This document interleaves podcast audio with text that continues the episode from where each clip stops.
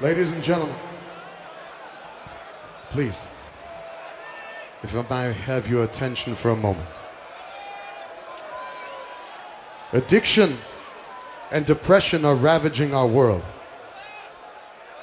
We've lost far too many people that are far too precious to us in this battle. Every member of the band that you see standing upon this stage has had its own experience, their own experience, with addiction and depression, either themselves or someone we know and love. And we miss so many of our dearly departed so very much. We miss Chester, we miss Chris, we miss Scott. We miss the Rev from Avenged Sevenfold. Paul Gray, Wayne Static, Keith Flint from The Prodigy. The list goes on and on and on. And to prove to you that this is not an epidemic that is exclusive to the world of entertainment, with your permission tonight, I'd like to try an experiment with you. By a show of hands, and no one here needs to be afraid, no one is being judged. By a show of hands, how many of you have struggled with the demons of addiction and depression yourself or know someone that has? Now take a look around.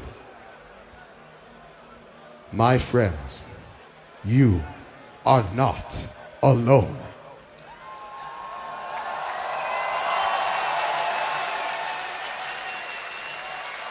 It's up to us to try to slow the disease. It's up to us to recognize tragedy before it occurs. And it's up to us to give everyone a reason to fight.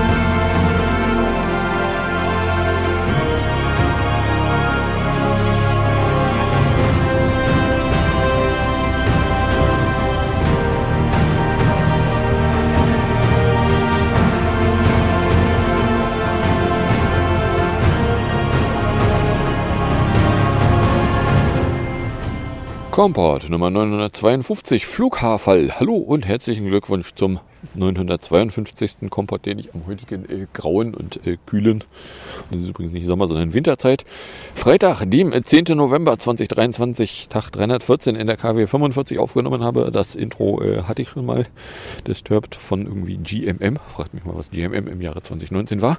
Aber ja, was ihr hier aber wieder auf und in die Ohren bekommen könnt, sind nicht so sehr Zitate von einer Band, die äh, eine Botschaft hat, sondern wieder die üblichen drei Teile, bestehend aus zwei Teilen, wo ich aktuelle politische Nachrichten kommentierend betrachte, beziehungsweise im dritten Teil aktuelle technische Nachrichten kommentierend betrachte.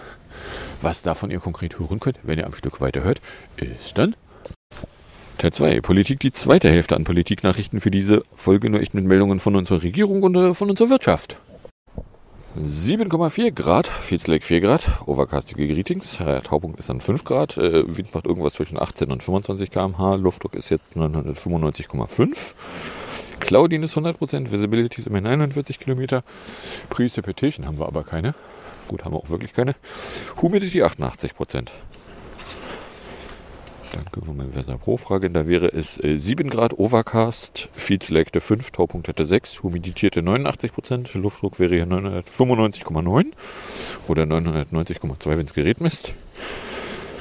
Der Wind irgendwo zwischen 19 und 31 km/h. Boah, kommt so größenordnungsmäßig hin. Dann fragen wir mal den DVD der da ausrichten lässt von 6 Uhr. Es wäre Claudi und 3 mit 7,4 Grad, Cloud Cover 100, Taupunkt 5,56, kein Niederschlag, äh, Luftdruck auf Meereshöhe 995,5, Humidity 88, Visibility 41, Wind kommt aus 200 zwischen 90,8 und 27,7. Ja. So größenordnungsmäßig mag das hinkommen.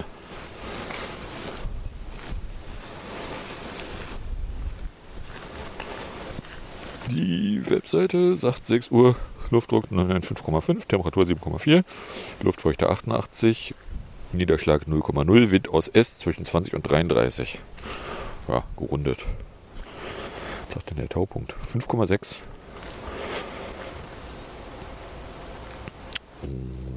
Okay. It's 622. Ja.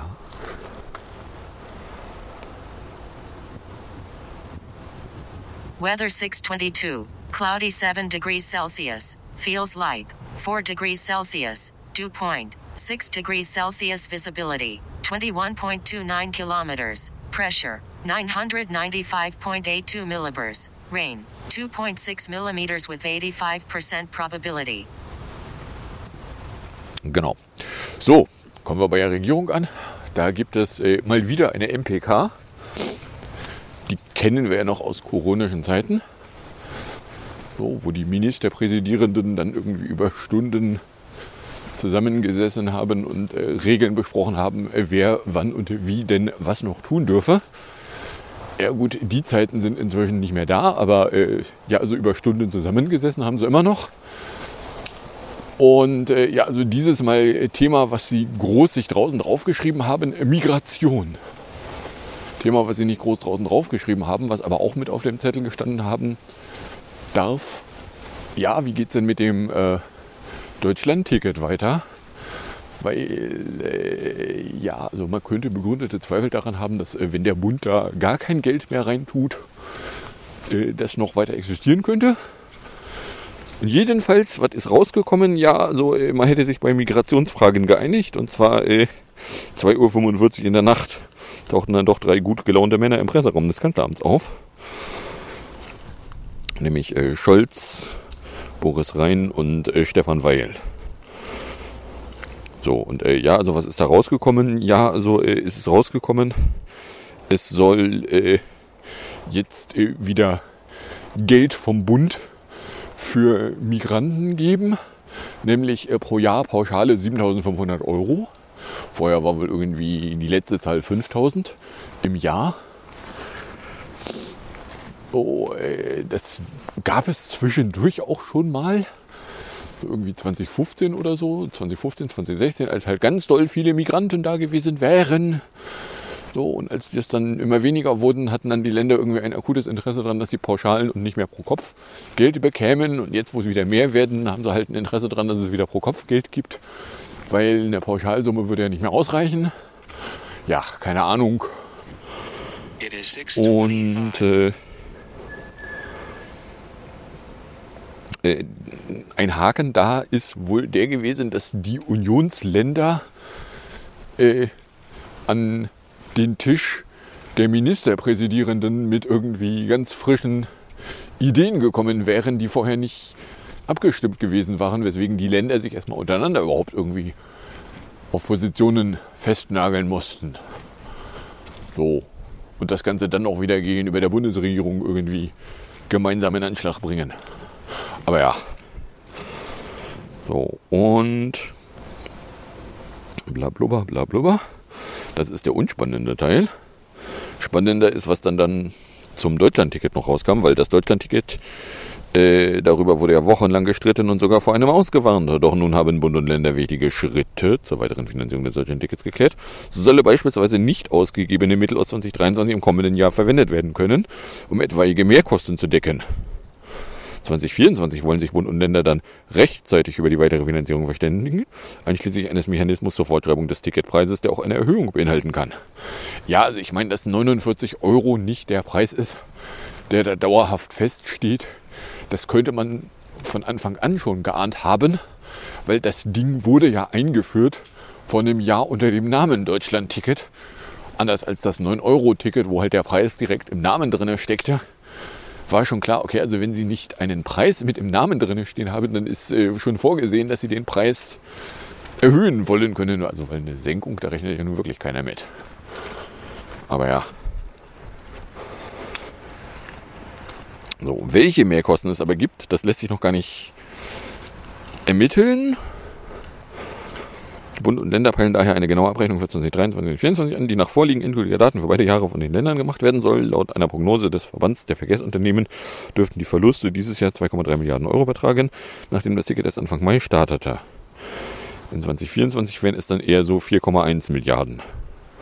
Bei 6 Milliarden Euro Zuschüssen für 2023 und 2024 könnte also eine Lücke von 400 Millionen rauskommen. Und nun soll dann da irgendwie ein Konzept erarbeitet werden, Tralali und tralala und dann wird man mal gucken müssen. So.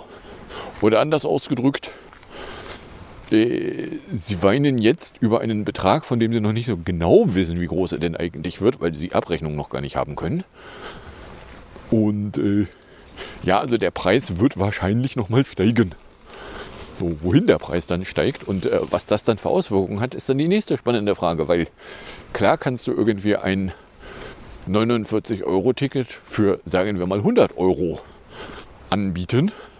Dann wird allerdings die Anzahl Leute, die sich das noch leisten, äh, sich entsprechend reduzieren. Na, schon beim 49-Euro-Ticket hast du ja Leute verloren, die, äh, weil sie Bürgergeld, aka das Olle Hartz IV kriegen, eben nur, was waren es, irgendwas in 30, irgendwas in 20 Euro ausgeben dürfen. So, die hast du dann da schon verloren. Je höher der Preis, desto weniger Leute werden es nutzen. Auch das ist ja allen Beteiligten vorher schon mal klar. Na, aber hey. So, von daher ja. Also da gäbe es jetzt irgendwie eine Einigung, die allerdings nicht so richtig handfest aussieht. So, dann äh, auch am Dienstag hat das Bundesverwaltungsgericht sich dann mal auf eine Klage zur Herausgabe des Sterbemittelpräparats Natrium Pentobarbital durch den Staat ins Benehmen gesetzt. Und zwar äh, hat das Gericht abgewiesen. Die Richter begründeten die Entscheidung damit, dass es, die, dass es zumutbare Ge Optionen gebe, dem eigenen Leben medizinisch begleitet ein Ende zu setzen. Äh, die Kläger, es waren derer noch genau zwei, von fünf ursprünglichen Klägern übrig. Die äh, drei anderen wären in der Zwischenzeit irgendwie verstorben. Äh, die wollten eigentlich äh, selbstbestimmt mit diesem Medikament, was da berühmt dafür ist, dass man damit einigermaßen sicher mit überschaubarer Dosierung seinem Leben selbstbestimmt ein Ende setzen kann, was das Bundesverfassungsgericht ja vor ein paar Jahren mal irgendwann geurteilt hat, dass dieses Recht tatsächlich Leuten zustünde. So, und äh, sagt das Bundesverwaltungsgericht, nö, ihr dürft nicht dieses Medikament da bekommen, sondern es gibt ja andere Optionen. So, was die anderen Optionen sein sollen, weiß ich nicht. Weil ja, es mag sein, dass es irgendwie andere Optionen gäbe, aber zumindest einer von den beiden Klägern hat praktisch keine Muskelkontrolle mehr. It is 6:30. 6:30 a.m. Der wird sich also nicht irgendwie äh, aus einem Fenster werfen können. Mal ganz davon abgesehen, dass äh, wenn er sich aus einem Fenster werfen würde, äh, das ja auch negative Auswirkungen auf Leute hätte, die dann äh, seine Überreste antreffen. Mal ganz davon abgesehen, dass seine Familie das vielleicht auch alles irgendwie nicht so richtig gut finden könnte. Na, aber hey, so ja, also theoretisch hat uns das Bundesverfassungsgericht ein Recht auf selbstbestimmtes Lebensende eingeräumt. Theopraktisch äh, der medizinisch sicherste selbst auszuführende Weg, äh, sagt das Bundesverwaltungsgericht, nö, gibt ja noch andere Wege. So. Ja, also das Recht auf selbstbestimmtes Lebensende ist dann mehr ein theoretisches solches. Und nicht ein praktisches solches.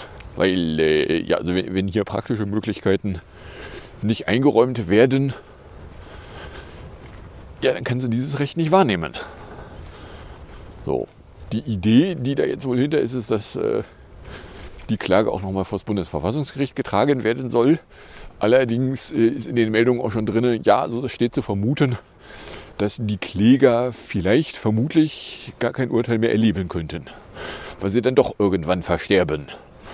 Nicht so selbstbestimmt, wie sie es sich eigentlich erhofft hatten. No? Wie war das irgendwie? Der eine Kläger, der, der hat halt äh, MS. Und da steht halt zu vermuten, wenn da irgendwie ein ernsthafter Schub kommt, dann ist Muskelkontrolle komplett weg. Und der andere Kläger hatte irgendwie was fieses, krebsiges und fürchtet sich davor, wenn da noch mal was kommt. Ja. So, dann äh, Kindergrumsitz. Das ist eine Meldung von Mittwochmittag.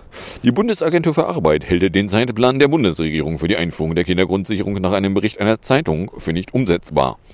In einer Stellungnahme der Behörde heißt es demnach, man schließe ein Inkrafttreten der Reform zum 1. Januar 2025 kategorisch aus und schlage stattdessen eine schrittweise Einführung ab 1. Juli vor. Die BA führt finanzielle, organisatorische, infrastrukturelle und personelle Gründe an. Nächste Woche findet im Bundestag eine Expertenanhörung zur Kindergrundsicherung statt. Bereits morgen wird der Gesetzentwurf in erster Lesung im Bundesrat, äh, Bundestag beraten. Wurde er gestern beraten? Keine Ahnung. Selbst wenn, erste Lesung. Aber ja. So, also äh, BA sagt, ja, schöne Idee habt ihr da, aber das werden wir nicht zum 1.1.25 einführen können. Ja. Das äh, ist gut für die Kinder, die dann kein Geld kriegen können, weil, äh, ja, also mit Geld könnten sie ja nur Dinge kaufen. So, dann gab es auch am Mittwoch ein Wirtachten, weil der Sachverständigenrat für Wirtschaft in diesem Jahr erwartet in Deutschland eine Rezession und im kommenden Jahr eine leichte Erholung. Die sogenannten Wirtschaftsweisen, äh, Wirtschaftsweisen rechnen damit, dass das Bruttoinlandsprodukt 2023 um 0,4 Prozent sinkt. Damit deckt sich die Prognose mit der Vorhersage der Regierung. Für 2024 sind die Gutachter aber skeptischer. Statt von 1,3% Wachstum geht der Rat nur von 0,7% aus. Grund für die schlechte Entwicklung im internationalen Vergleich sei zum einen der hohe Anteil der energieintensiven Industriezweige an der deutschen Bruttowertschöpfung. Zum anderen gebe es über die konjunkturelle Schwäche hinaus Hinweise auf deutliche Wachstumshemmnisse für die kommenden Jahrzehnte. Größtes Risiko Fachkräftemangel. Ja, wie groß so ein Fachkräftemangel sein kann, wenn äh, Firmen immer noch total schnell pauschale Ablehnungen verschicken, äh, habe ich auch leise Zweifel dran. Ja, in einer Stunde geht die Sonne auf. So. Na, also, äh, ja. Next. Nächstes sind hier schon die Wirtschaftsecke. Da hätten wir als erstes mal Stopp W. Weil, äh, Meldung von Freitag, Volkswagen will an seinen wichtigen Standorten vorerst keine neuen Beschäftigten einstellen. Der Einstellungsstopp ist Teil eines Programms, das die Kernmarke des Autobauers wieder profitabler machen soll. Äh, aufgrund der laufenden Effizienzprogramme in der Volkswagen AG werden externe Einstellungen temporär begrenzt und keine externen Stellen ausgeschrieben. Aha. Oder anders ausgedrückt, äh, VW braucht also wohl nicht so dringend Leute. Weil sonst würden sie ja nicht einen Einstellungsstopp verhängen. So, ne? Also die brauchen dann nicht mit irgendwie Fachkräftemangel um die Ecke kommen. Aber gut. Hintergrund der Maßnahme ist das geplante Effizienzprogramm, über das die Kernmarke Volkswagen seit Anfang Oktober mit dem Betriebsrat verhandelt. It is 6:35. Blablubber, blablubber, blablubber, ja, Sunrise in one hour. Vom Einstellungsstopp nicht betroffen seien bereits laufende Einstellungsverfahren. Daneben gäbe es auch Ausnahmen für zwingend erforderliche Aufgaben, etwa zur Erfüllung gesetzlicher Aufgaben. Ja gut, ich meine, der Witz ist der, äh, VW hat ja nun einigermaßen offensichtlich äh, den Übergang zu elektrischen Antrieben äh, nicht so schnell vollzogen, dass sie da total sicher wären. Ja, Sunrise 73533, Rain Delta 155. Geh weg. So, von daher, ähm, ja, keine Ahnung. Ist das ein Problem, wenn Volkswagen jetzt einen Einstellungsstopp verhängt? Also, wie gesagt, brauchen dann nicht rumweinen, dass ihnen Fachkräfte fehlen würden. Weil sie wollen dann ja keine neuen Kräfte von außen. Ist so die Botschaft. Ja, und ob sie mit den Leuten, die sie dann haben, äh, da eventuell fehlende Kräfte ersetzen können, das weiß man nicht. Wollen wir mal abwarten müssen. Mal gucken. So, so dann äh, Streiköde. Meldung von Freitagnachmittag, weil Bürgerinnen und Bürger müssen sich in den kommenden Tagen auf bundesweite Warnstreiks und Protestaktionen der Beschäftigten der Länder einstellen. Weil äh, die Gewerkschaften Verdi und der Beamtenbund der DBB nach der zweiten Runde der Tarifverhandlungen für den öffentlichen Dienst der Länder ankündigten, dass äh, die nach ihren Angaben ergebnislos verlaufen ist. Die Arbeitgeber haben auch in der zweiten Runde gar kein Angebot vorgelegt und alle wesentlichen Forderungen und Erwartungen rundweg abgelehnt, sagte Verdi-Chef Wernecke. Die Arbeitgeber verschließen die Augen vor dem massiven Personalmangel im öffentlichen Dienst der Länder. So, äh, Hintergrund ist, es gibt oder es gab ja schon eine Einigung äh, der äh, Beschäftigten von Bund und von Kommunen, spannenderweise. Nur dazwischen, die Länder, die sind da nicht drinne. Die hatten wohl gehofft, dass sie die Einigung übernehmen können würden. Aber aus irgendwelchen Gründen äh, geht das jetzt nicht. So, und damit äh, haben, dann, äh, hat dann die, haben dann die Gewerkschaften da mit, mit äh, Warnstreiks gefuchtelt. Ja, ähm, sie wollen dann auch am Dienstag gewarnstreikt haben hier zur Stadt. Ob sie es haben oder nicht, weiß ich nicht. Keine Ahnung. Weil ich war irgendwie nirgendwo, wo ich was davon mitbekommen hätte. Also, ja. Die Gewerkschaften fordern nämlich 10,5% mehr Einkommen, mindestens aber 500 Euro. Nachwuchskräfte sollen 200 Euro mehr erhalten, nach Hilfeaufzeit 12 Monate. Für Berlin, Hamburg und Bremen verlangen die Gewerkschaften eine monatliche Stadtstartzulage von 300 Euro. Und äh, Tarifgemeinschaft deutscher Länder hatte deutlich gemacht, dass die Forderungen für viel zu hoch und nicht leistbar halten. Ja, der Witz ist der, die Forderungen, mit der die Gewerkschaft an den Tisch tritt, und das Endergebnis werden sowieso nie identisch sein. Das wissen auch alle Beteiligten. Das ist ja der Witz bei Tarifverhandlungen. Natürlich kommt am Ende nicht das raus, was die Gewerkschaft als erste Forderung auf den Tisch legt. Na, das ist allen Beteiligten total klar. Um aber jetzt dann irgendwo mal absehen zu können, wo man denn hin will, wäre ein Angebot hilfreich. So, was lässt uns die Tagesschau? Wir sind mehr als jeder Dritte für Neuwahl in Deutschland. Ja, 41 Prozent. EU einigt sich auf Naturschutzgesetz. Streik im Einzelhandel. Auch von dem habe ich irgendwie noch nicht viel mitgekriegt. Absage aller Tarifverhandlungen durch die Arbeitgeberverbände. Ja, gut, das äh, ist auch nicht so richtig geil. Aber ja. Na, also der, ja, das, das äh, wenn, wenn die Arbeitgeber nicht ein Angebot auf den Tisch legen, dann lässt sich noch nicht mal mehr absehen, wo denn eigentlich irgendwie der untere Rand eines möglichen Ergebnisses ist, sondern wenn der Arbeitgeber eigentlich nur sagt, nö, wir bieten euch gar nichts. Ja, also gar nichts ist ein bisschen wenig. Ich weiß auch nicht. Hm? Ja. So, dann Gas voll meldete es am Samstagabend, weil die Erdgasspeicher in Deutschland haben am Morgen die 100%-Marke erreicht. Der Füllstand lag bei 100,03%. Ja, äh, der Witz ist der, die 100% hatten wir letztes Jahr schon gesehen. Die 100% sind mehr so ein rechnerischer Wert. Über den kann man drüber, weil wenn da Gas drin ist und sich das ein bisschen abkühlen kann, dann ist tatsächlich äh, noch Volumen nachfüllbar. Und dann kommt man halt über 100% Ja, so. Und das wäre jetzt erreicht. Mehr als 100% in den Gasspeichern drin. Ergo, der Winter kann kommen. So, vor allen Dingen, äh, wenn man davon ausgeht, dass ja auch weiterhin noch Gas importiert werden kann und wird. So, jetzt gibt es da irgendwie eine, eine Hochrechnung von äh, Bundesnetzagentur, die da irgendwie was von, ja, aber wenn, wenn wir minus 12 Grad hätten über Monate, dann könnten böse Dinge passieren. Sagen allerdings Beobachter, ja, die Annahmen da sind allerdings ein klitzewinzig ein bisschen unglaubwürdig weil äh, massiv kalt und überhaupt gar keine Importe oder irgendwie sowas da als Annahmen mit hinterliegen. Massiv kalt mag ja noch passieren, aber überhaupt keine Importe ist eher unwahrscheinlich. Aber ja. Dann RNAi. Fefe meldete am Montag dass in den USA gerade ein genmanipulierendes Pestizid mit verkürzter Testphase zugelassen wird. Es geht um ein Mittel gegen den Kartoffelkäfer.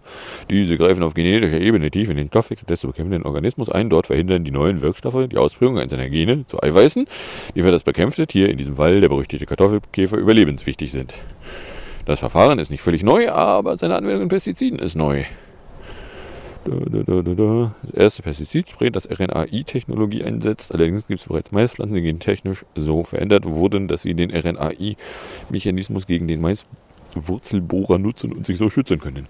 So, RNAi, RNA-Interferenz funktioniert einfach so, dass äh, RNA-Schnipsel produziert werden, die eben sich genau doppelt äh, helixmäßig anlagern können an RNA, die eigentliche Proteine produzieren würde. Und diese Proteine werden oder diese RNA wird dann blockiert. Das ist ein Mittel zum Ausschalten von Genen, was in der Gentechnik schon ausprobiert wurde. Und jetzt gibt es also irgendwie das erste Pestizid, was sowas mitmacht. So, ob man jetzt irgendwie RNA von außen in äh, Lebensformen reinkriegt, einfach so, weiß ich ja nicht. Also ich meine, es hatte einen Grund, dass äh, RNA für Impfungen per Spritze verabreicht wurde. Und noch mit Fettkügelchen umgeben. Aber hey, ja. Na, jetzt wird man irgendwie schlecht rumlaufen können und irgendwelche Käfer mit einer Spritze behandeln, nur um sie dann äh, an einem Weiterleben zu hindern. Na, aber ja, verkürzte Testphase kann man ja mal machen. Mal gucken, was dann rauskommt. So, dann gab es A-Protest, weil äh, am Mittwoch mit geschlossenen Apotheken in ganz Deutschland und der zentralen Kundgebung in Hannover die Apothekenverbände gegen Einsparungen und stagnierende Honorare demonstrieren. Die Aktionen sind der Auftakt zu regionalen Protesten im Lauf des Monats in ganz Deutschland. Die Apothekerschaft kritisiert unter anderem Pläne von Bundesgesundheitsminister Lauterbach, den Apothekensektor zu deregulieren. Ja, äh, Ergebnis der Veranstaltung war dann, dass am Mittwoch mal wieder Apotheken nicht geöffnet hatten. Was äh, Leute, die irgendwas in der Apotheke bekommen wollten, irgendwie getroffen hat. Vor allen Dingen, äh, weil es auch nicht irgendwie global galaktisch jedem bekannt gewesen sein muss. So, aber ja, gucke ich mir an, nehme es zur Kenntnis. So, next. So über.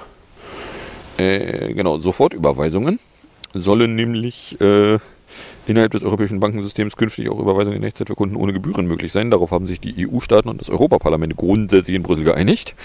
Für Echtzeitüberweisungen, die der Regel nicht länger als 10 Sekunden dauern, verlangen viele Banken noch Gebühren, die im Einzelfall mehrere Euro betragen können. Weil bisher wären Euro-Überweisungen im europäischen Zahlungsraum zwar zumeist ohne Gebühren möglich, allerdings dauert der Geldtransfer normalerweise einen Tag. Durch Wochenende oder Feiertage können sie aber auch mehr als 72 Stunden dauern. Ja, weil die Überweisungen, äh, die Standardüberweisungen im Zweifelsfall noch auf einem System basieren, was früher mal mit Datenträgerübertragung stattfand. So, nur ist die Zeit, wo irgendwie Datenträger von A nach B getragen werden müssen, jetzt nicht mehr zwingend vorhanden. So, ne? Banken, die ohnehin für sowas wie Aktienhandel ein Eigeninteresse daran haben, dass sie innerhalb weniger Sekundenbruchteile Transaktionen vermelden können wollen, können auf ähnlichen Wegen auch Überweisungstransaktionen anleiern. Das ist technisch jetzt nicht unbedingt unmöglich. Ja, jetzt hat er, also gibt es also irgendwie eine Einigung zwischen äh, was was Kommission und Parlament. Das heißt jetzt noch nicht, dass da irgendwas von beschlossen ist, sondern das ist erstmal nur eine Einigung zwischen Kommission und Parlament. Da wird es dann irgendwie mal eine gesetzliche Regelung zu geben. Irgendwann. Dieses irgendwann lässt sich allerdings noch gar nicht beziffern, wann das denn sein könnte. Ja, aber dass Banken äh, sich halt immer noch rausnehmen, dass eine Überweisung, die du tätigst, bei dir vom Konto natürlich sofort abgeht und auf dem Zielkonto erst irgendwie Tage später sich manifestiert und in der Zwischenzeit eventuell anfallende Zinsen äh, Schulterzuck. Na? Das sind ja auch so Sachen, so ja, also wenn da größere Geldsummen durch die Gegend getragen werden, dann kommt da richtig Geld zusammen.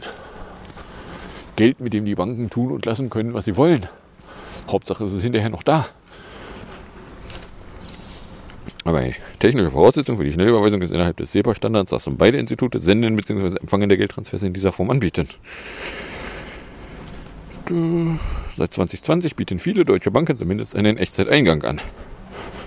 Ja, so, also da ist noch nichts be beschlossen von, aber es wäre möglich, dass das mal irgendwann eine Regelung geben könnte.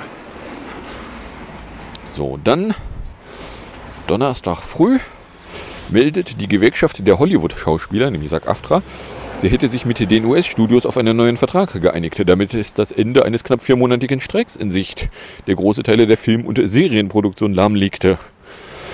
Weil, äh, ja, äh, vorher hatte es irgendwie noch rumgemurmelt, so ja, die hätten miteinander geredet und äh, die Studios hätten irgendwie ein Angebot auf den Tisch gelegt, was aber nicht akzeptabel gewesen wäre für die Gewerkschaft. Und äh, ganz plötzlich manifestierte sich dann doch wieder eine Einigung. So wie eigentlich fast immer es erst nicht aussieht, wie eine Einigung wäre möglich und dann manifestiert sich eine Einigung. Weil ja, natürlich alle Beteiligten haben ein gewisses Interesse daran, dass am Ende auch eine Einigung rumkommt. Aber ja, es gibt da jetzt also irgendwie eine Einigung mit der Schauspielergewerkschaft. So, es ist äh, noch nicht eine Einigung, die von allen abgenickt wurde. Aber also die, die SAG-AFTRA hat da wohl schon deutlich gemacht, okay, also das mit dem Streik, das beenden wir dann mal. Und gucken uns das, was da jetzt an Papier auf dem Tisch liegt, nochmal genauer an. Aber also das Kopfnicken ist schon impliziert, weil sonst hätten sie es nicht öffentlich gemacht, dass es da irgendwie was gibt, wo sie sich darauf einigen wollen.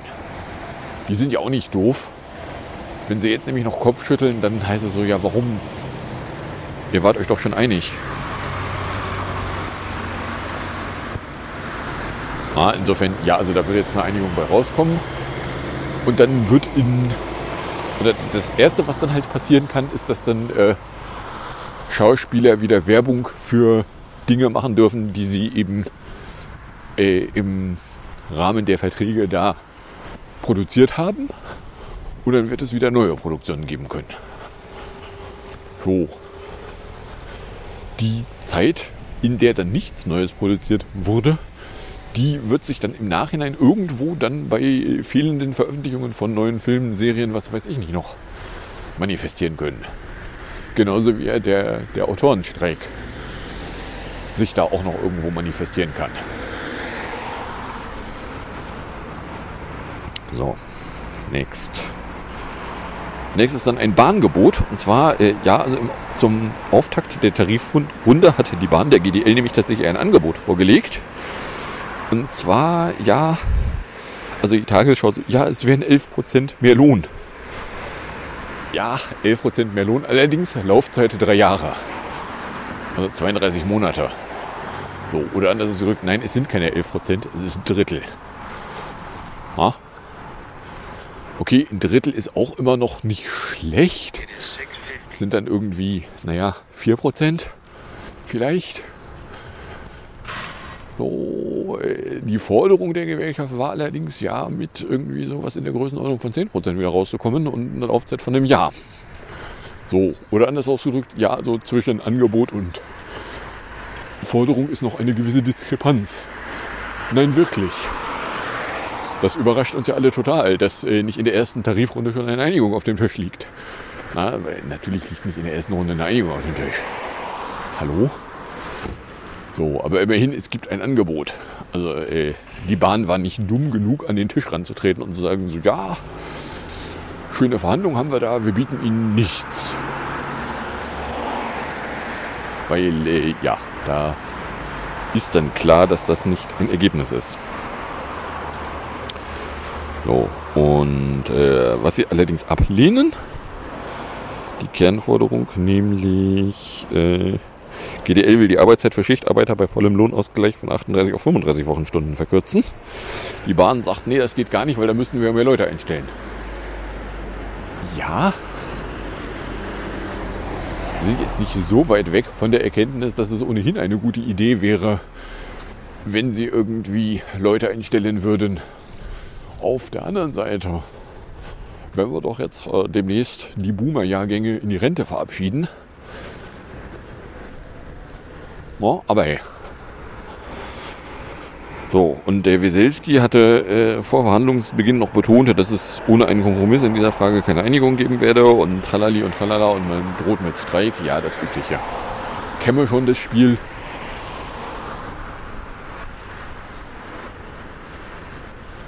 So, theoretisch wären äh, Warnstreiks jetzt auch schon möglich. Äh, praktisch sind sie allerdings bis jetzt nicht angekündigt. Von daher, ja, okay.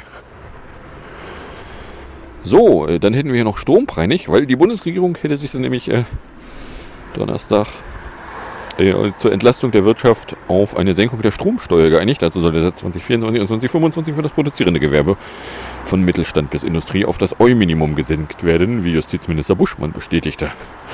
Das bedeutet, die Stromsteuer würde von derzeit rund 2% auf 0,05% sinken. Ähm, die Absenkung soll weitere drei Jahre gelten, sofern für die Jahre 2026 bis 2028 eine Gegenfinanzierung im Bundeshaushalt dargestellt werden kann. Teilte die Bundesregierung mit. Ja, das gucke ich mir an. Wundere mich nur mal kurz, dass es da irgendwie auf eine Frage gegeben hätte, war mir nämlich nicht bewusst. Wer würde den Notdiensten Saseler Markt?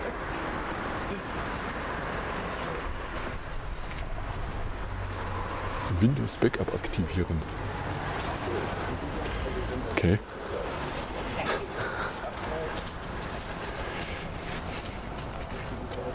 Ja, da gibt es also irgendwie da Stromsteuereinigungen und äh, die Strompreise könnten dann reduziert werden für Unternehmen. Ja, was ist mit Privatpersonen, was ist mit Verbrauchern? Ja, also ich meine, wir kriegen schon die erhöhte Mehrwertsteuer für Strom und Gas. Die kriegen wir auch. Die knallt dann richtig voll rein, weil also Unternehmen können die ja weitergeben, aber wir kriegen die voll reingeknallt. So. Das wird übrigens den Konsum nicht positiv beeinflussen, vorher sage ich. Oi. So, auf der anderen Seite haben wir die halbe Stunde geschafft und kommen deswegen dann in der Musik- und Hinterherecke an. In der Musikecke wohnt hier PS22 von, äh, das sind die 2017er, wenn ich mich gerade nicht böse irre. Icarus, 3 Minuten 12 ist das dann lang. Gefolgt ist das Ganze dann äh, vom schönen Morgen vom 30. Oktober, wo sich der Küppersbusch zu Fäser in Marokko in 5 Minuten 18 noch ins Benehmen setzte. Und dann sage ich danke fürs Anhören, fürs Runterladen, nicht so sehr fürs Streamen. Für den Fall, dass es euch überkommt und irgendeine Form von Reaktion in Richtung loswerden wollen würdet, könntet ihr die in eine Mail reinpacken, die ihr an kombiblog.gmail.com verschicken könntet. Oder ihr könntet äh, den Tröd, an Kompott der Tröd-Café verschicken. Oder wenn es euch ganz schlimm überkommt, auch noch auf der Plattform, die da früher mal Twitter hieß, at Kompott anschreiben. Und dann wünsche ich euch jetzt sehr viel Spaß mit der Musik und dem Outro und bis zum nächsten Mal, wenn denn nichts dazwischen kommt.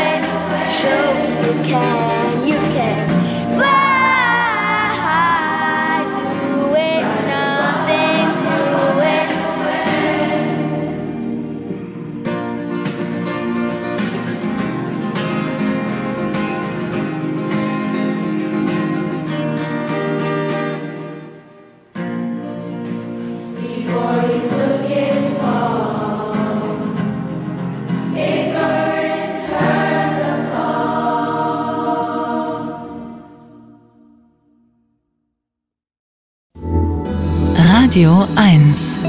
Nur für Erwachsene.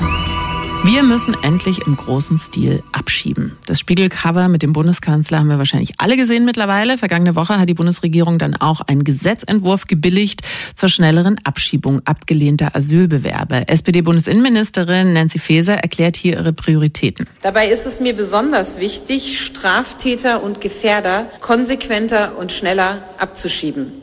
Außerdem brauche es Kooperationsabkommen mit Herkunftsländern und Drittstaaten. Und genau deswegen ist Scholz, der Bundeskanzler, gerade in Nigeria, um dort auch über das gerade mit der EU verhandelte Rücknahmeabkommen für abgelehnte Asylbewerber zu sprechen. Die Innenministerin selbst macht sich heute aus dem gleichen Grund auf den Weg nach Marokko. Eins ist klar. Der Montagskommentar mit Friedrich Küppersbusch. Journalist und Medienunternehmer. Guten Morgen. Guten Morgen, Frau Menger. Hallo.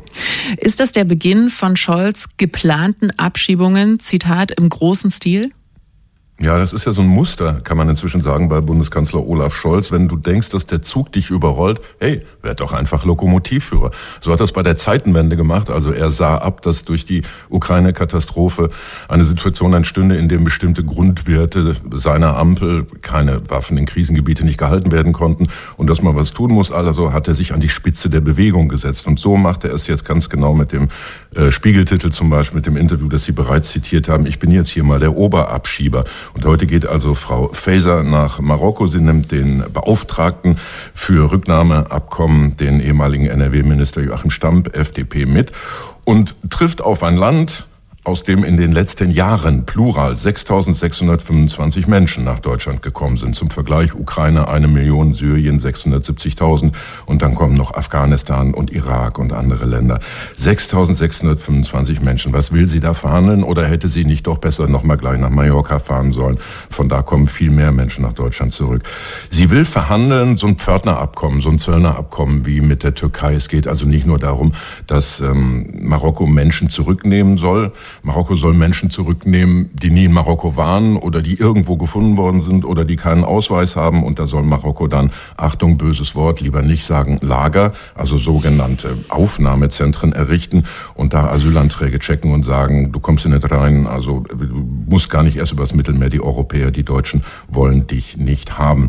Sowas ist ja auch schon mit Tunesien auf europäischer Ebene versucht worden und da kann man äh, das Kampfwort, das Schlagwort Pull-Faktor ganz gut erklären als ruchbar wurde, dass Tunesien möglicherweise mit den Europäern so ein Zöllnerabkommen schließen würde, haben erstens die tunesischen Behörden angefangen, aus der Hafenstadt Sfax Flüchtlinge einzusammeln und in der Wüste zum Verdursten auszusetzen. Und zum anderen haben die Schleuser gesagt, wow, hier geht ein Geschäftsmodell zu Ende, lass sie uns alle schnell noch Lampedusa schippern in Schlauchbooten. Das war diese Welle, die wir vor acht Wochen gehabt haben. Also wenn es hier einen Pull-Faktor gab, dann den der Panik dass man keine Hilfe in Europa mehr bekommen kann. Und möglicherweise wird das durch solche Abkommen verstärkt. Marokko war da aber bisher stofflich und hat gesagt, das ist doch euer Problem. Können diese Abkommen überhaupt irgendwas oder sind die auch eher so ein Ablenkungsmanöver von den eigenen Versäumnissen auch im eigenen Land? Ja, na klar. Was die können, ist äh, die, einmal mehr diesen absurden Versuch äh, zu begleiten und zu illustrieren und zu verstärken.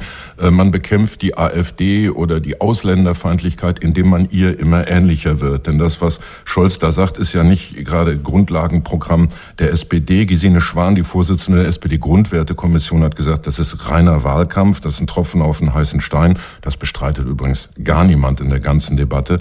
Und man müsse eher den Kommunen helfen und die Bevölkerung Bevölkerung beruhigen. Sprich, man müsste das Thema wegkriegen. Und wer solche Auffassungen hat, der wird wahrscheinlich bei der SPD grundsätzlich konsequent in der Grundwertekommission verwahrt und darf da auch nicht mehr raus. Die FDP legt noch einen drauf und bedient so ein bisschen den Neidfaktor. Die sollen überhaupt kein Geld mehr kriegen. Das wäre irgendwie möglich. Da müsste man nur den Rechtsstaat ein bisschen verbiegen. Und so ist es wieder ein Überbietungswettbewerb im Auswärtsspiel. Denn ein Heimspiel ist das halt nur für rechte, rechtspopulistische Parteien. Während, und damit möchte ich Ihre Frage beantworten, wenn wir einen Wohnungsmarkt hätten, wo alle eine Wohnung finden, dann müssten die auch nicht Angst haben, dass ihnen der Ausländer die wegnimmt. Und wenn wir ein Schulsystem hätten, äh, das gerecht ist und das auch Menschen mit Sprachschwierigkeiten, also zum Beispiel Bayern oder Zuwanderern eine faire Chance bietet, dann müssten die auch nicht neidisch sein, dass jetzt irgendwelche Kinder in eine Schule kommen, die noch kein Deutsch können. Das heißt, die, die grundsätzlichen Versäumnisse ähm, der deutschen Innenpolitik, gerade in den Bereichen Wohnen und Schule, fallen uns hier auf die Füße und äh, sorgen dafür, dass man jetzt einen Buhmann ausguckt. Aber der Buhmann sind wir selber. Wir haben uns um diese sozialen Ungerechtigkeiten Jahrzehnte nicht gekümmert. Puh, morgen ist ja auch Halloween. Der Montagskommentar von Friedrich Küppersbusch. Dankeschön. Gerne. Eins ist klar, der Kommentar. Nachzuhören auf radio1.de.